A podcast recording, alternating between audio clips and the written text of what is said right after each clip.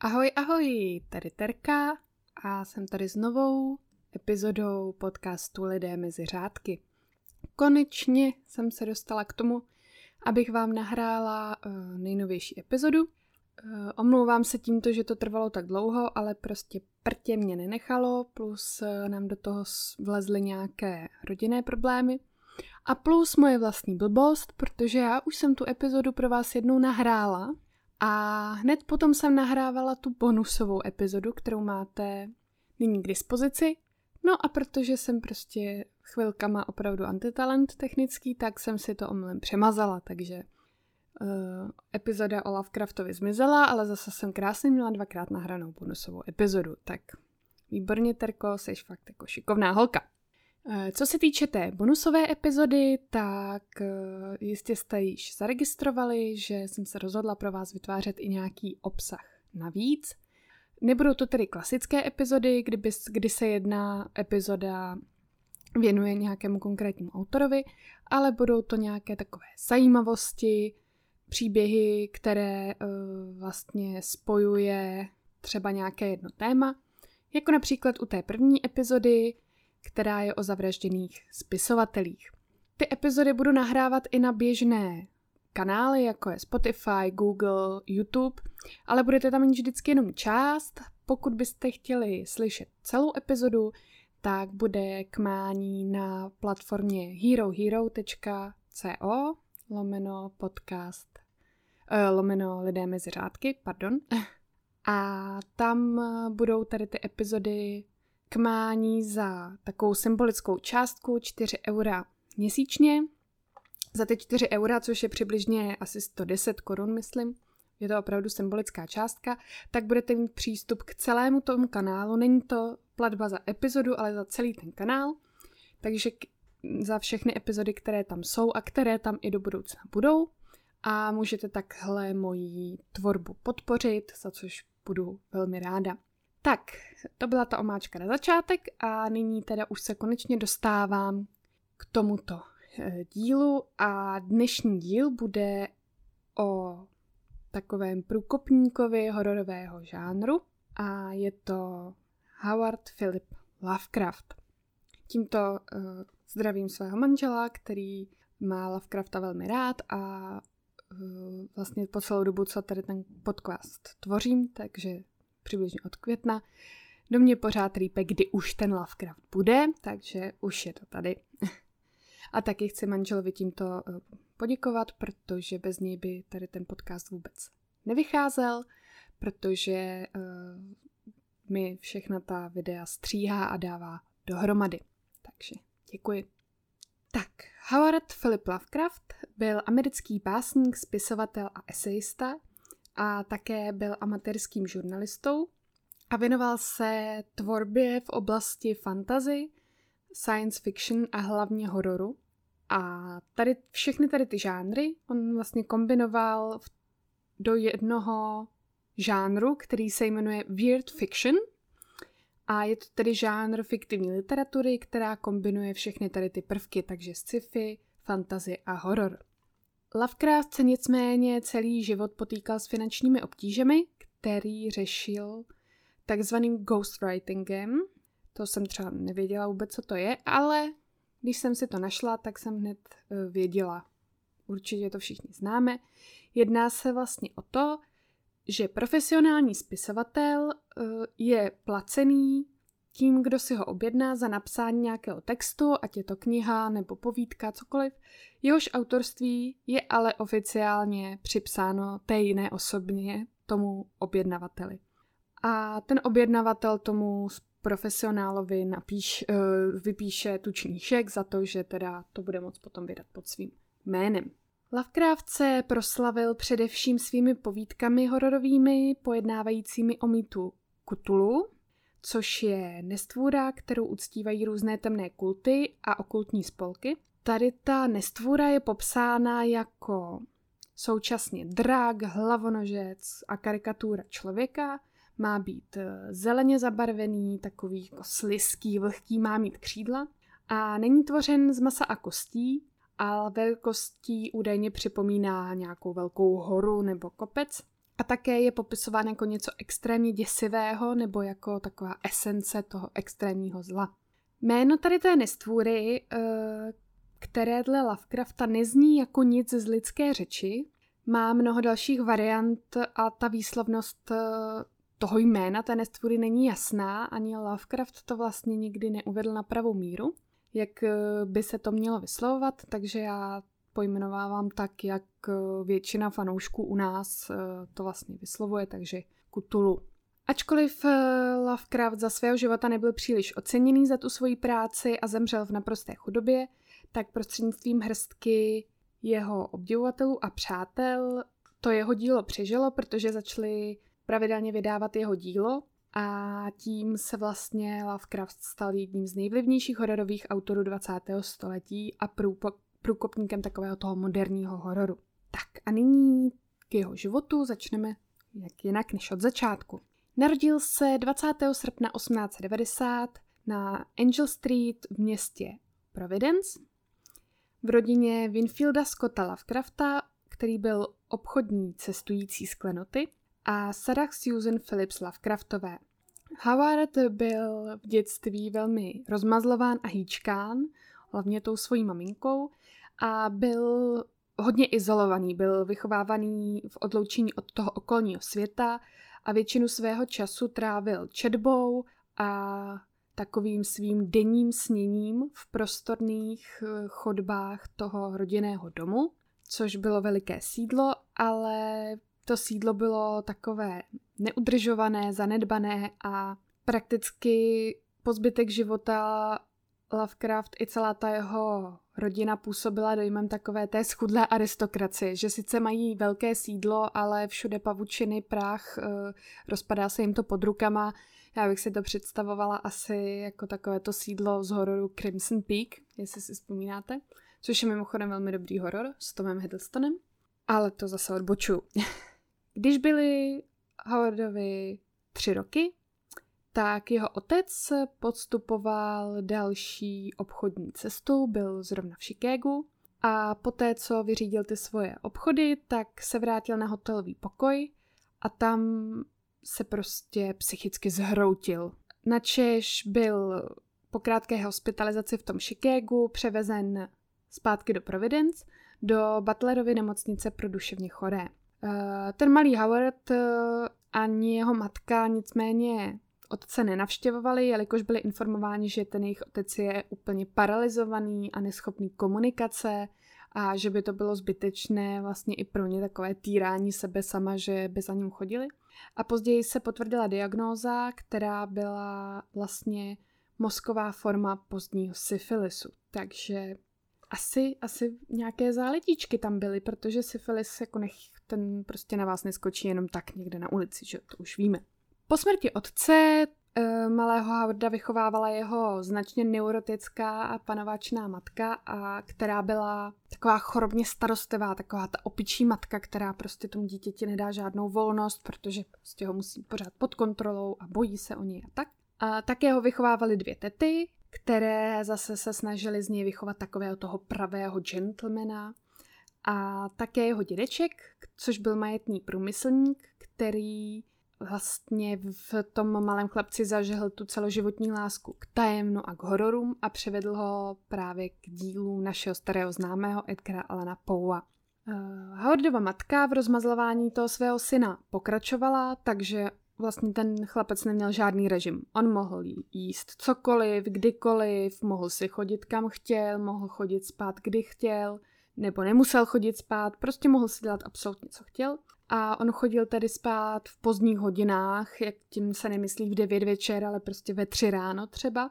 A on sám vlastně se vyhýbal spánku, jelikož eh, začal už v tom útlém věku trpět eh, nočními můrami a také údajně takovou záležitostí, která se jmenuje Pavor Nocturnus a to je krátký extrémně děsivý sen, který je ale spojený s takovými panickými stavy, s křikem, neklidem a jsou tam i nějaké další jako fyzické příznaky, že ten člověk se hrozně potí, zrychleně dýchá, buší mu srdce, jo, takže nic, nic zrovna příjemného, takže já se vůbec nedivím, protože kdybyste věděli, že každý večer vás čeká tady to, tak bys asi taky nechtěl jít spát.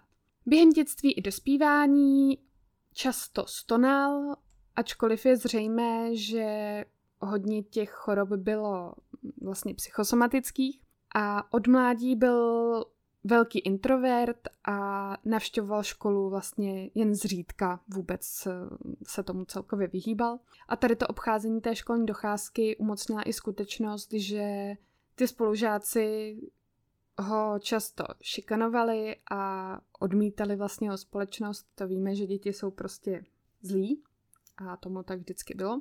Ale i sousedí vlastně v okolí celou tu rodinu považovali za podivíny a vůbec se tak celkově od nich stranili, takže to tu jeho introvertní stránku ještě posílilo. Několik měsíců před dokončením střední školy se vlastně Howard eh, nervově zhroutil, jelikož jeho dědeček, což byl ten jeho velký vzor, tak zemřel a uh, také vlastně ta rodina přišla o i tu poslední špetku nějaké jako finanční podpory. A Lovecraftovi byli nuceni přestěhovat se do nějakého menšího domu v úplně jiné čtvrti toho Providence. Howard nikdy uh, tu školní docházku na té střední škole nedokončil, i když si velice celý život přál studovat na Brownově univerzitě, ale nestalo se tak tedy. Po té smrti toho dědečka byl v takovém velmi špatném jako duševním rozpoložení, měl různé úzkosti a deprese a trvalo to celých pět let, kdy on vlastně z domu vycházel jenom v noci, trpěl eh, migrénami a prý několikrát zvažoval i sebevraždu, což teda nikdy, nikdy uh, nepodnikl žádný pokus, ale údajně o tom velmi často přemýšlel. Po několika letech tady to poustevnictví, kdy vlastně vůbec nikdo nevěděl, jestli ten kluk je ještě naživu nebo ne, tak se poprvé objevil na veřejnosti, když pro redakci časopisu The Argosy sepsal veršovanou stížnost, kde kritizoval uh, romance, které psal spisovatel Fred Jackson a Tady ty jeho stížnosti a články zaujaly prezidenta Asociace amerických žurnalistů, který ho obratem kontaktoval toho Howarda a přizval ho ke spolupráci. Tady v tom období vlastně vznikla jeho prvotní díla a začal pěstovat i svoji novou vášeň a to bylo dopisování. Velmi často své dopisy datoval třeba o 200 let zpět, tedy do doby ještě před americkou revolucí, a mezi jeho korespondenční přátelé patřil například Robert E. Howard, což je autor knih o Conanovi, nebo básník Clark Ashton Smith, nebo Robert Bloch, což eh, byl autor příběhu Psycho. Roku 1931 zemřela i Howardova matka na následky nepovedené operace močového měchýře. Eh, došlo tam tedy k nějakým komplikacím, nejspíš nějaký zánět, matka to Eh, nepřežila. A tato ztráta opět toho Howarda velmi poznamenala, že ho opět postihly ty bolesti hlavy, ty sebevražené myšlenky, ale tentokrát se tedy oklepal trošku rychleji a navštívil schromáždění amatérských žurnalistů, kam byl pozván. A zde došlo k obratu v jeho životě, protože zde se seznámil se svojí budoucí manželkou Sonjou Greenovou, což byla ukrajinská židovka, což mi přišlo takový zajímavý. uh, Lovecraft se do ní okamžitě zamiloval a protože ona byla velmi vzdělaná, tak uh, se spolu velmi rozuměli a on zbožňoval vlastně uh, diskuze, které spolu dlouhé hodiny vedly o filozofii, literatuře a všech tady těch věcech. Společně se potom odstěhovali do New Yorku, do Brooklynu konkrétně, ale jejich manželství zůstalo celý život nenaplněno, protože Lovecraft byl takový asexuál, měl jako značnou averzi k tomu intimnímu styku a vlastně zakládal se na tom, že ten jejich vztah je vyloženě na té jako intelektuální a duševní úrovni. Ta Sonja eh, tak vlastnila obchod s klobouky, který ale po nějaké době zkrachoval a nebyli na tom finančně tedy nejlépe, do toho jí se vlastně uh, přidali nějaké zdravotní potíže a byla donucena k delšímu pobytu v lázních, ale i od tamtud toho Lovecrafta velmi podporovala v té jeho práci, stále si dopisovali, ale on sám nemohl nalézt žádné pořádné zaměstnání, protože se jednalo v tu dobu o 44-letého muže, který neměl skoro žádné pracovní zkušenosti, což eh, je taky takový ten koloběh, který všichni známe. Eh, když hledáte práci a oni chtějí zkušenosti a když řeknete, že je nemáte, tak vás nepřijmou. Ale jak máte ty zkušenosti získat, když vás nikdy nepřijmou, že jo? A jste v tom koloběhu prostě, že tu práci nemůžete najít. Po dvou letech se pár rozešel, ale nikdy se úředně nerozvedli, takže až do konce života byli vlastně manželé. Ale bylo to už pouze jenom na papíře. Lovecraft ještě delší dobu pobýval v New Yorku, ovšem postupem času se mu New York znelíbil, prý údajně kvůli rasové otázce, že z něj odešel a cestoval po východním pobřeží eh, Spojených států. Roku 1933 se vrátil zpátky domů do toho rodného Providence, kde se zabydlel v malém domě na předměstí. Zde poté se psal svá nejznámější a nejvýznamnější díla, jako jsou The Call of Cthulhu, The Shadow over Innsmouth, At the Mountains of Madness a tak dále. A přijímal začínající mladé spisovatele a své obdivovatele, kterým pomáhal a radil s jejich tvorbou, takže byl pro ně takovým vzorem a takovým uh, jakoby mentorem, dá se říct. V roce 1936 eh, jej zasáhla smrt jednoho z jeho dobrých přátel, což byl R.E. Howard, který spáchal sebevraždu a také v tu dobu se Lovecraft dozvěděl uh, svoji diagnózu, protože měl delší dobu nějaké uh, střevní problémy a byla u něj nakonec diagnostikována rakovina střev a navíc posílený, uh, posílená chronickým zánětem ledvin, takže no, fuj, vůbec to nedokážu představit. Já jenom vím, jaký je trápení jenom zánět močového měchýře a představa, že máte prostě v háji jak střeva, tak ledviny najednou, no tak to je prostě peklo.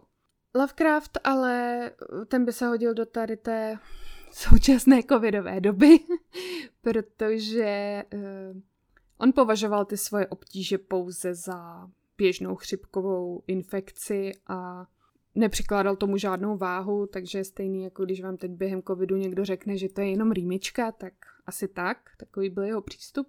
Ale roku 1937 byl nakonec přijat do nemocnice, ale v tu dobu už jediné, co lékaři mohli dělat, bylo podávat mu morfin pro utěšení bolesti, protože ta rakovina byla už v takovém stádiu, že už mu nebylo prostě pomoci. Navíc samozřejmě v té době to nebylo jako teď, že by jako chodil na nějakou vymazlenou chemoterapii a nevím na co všechno.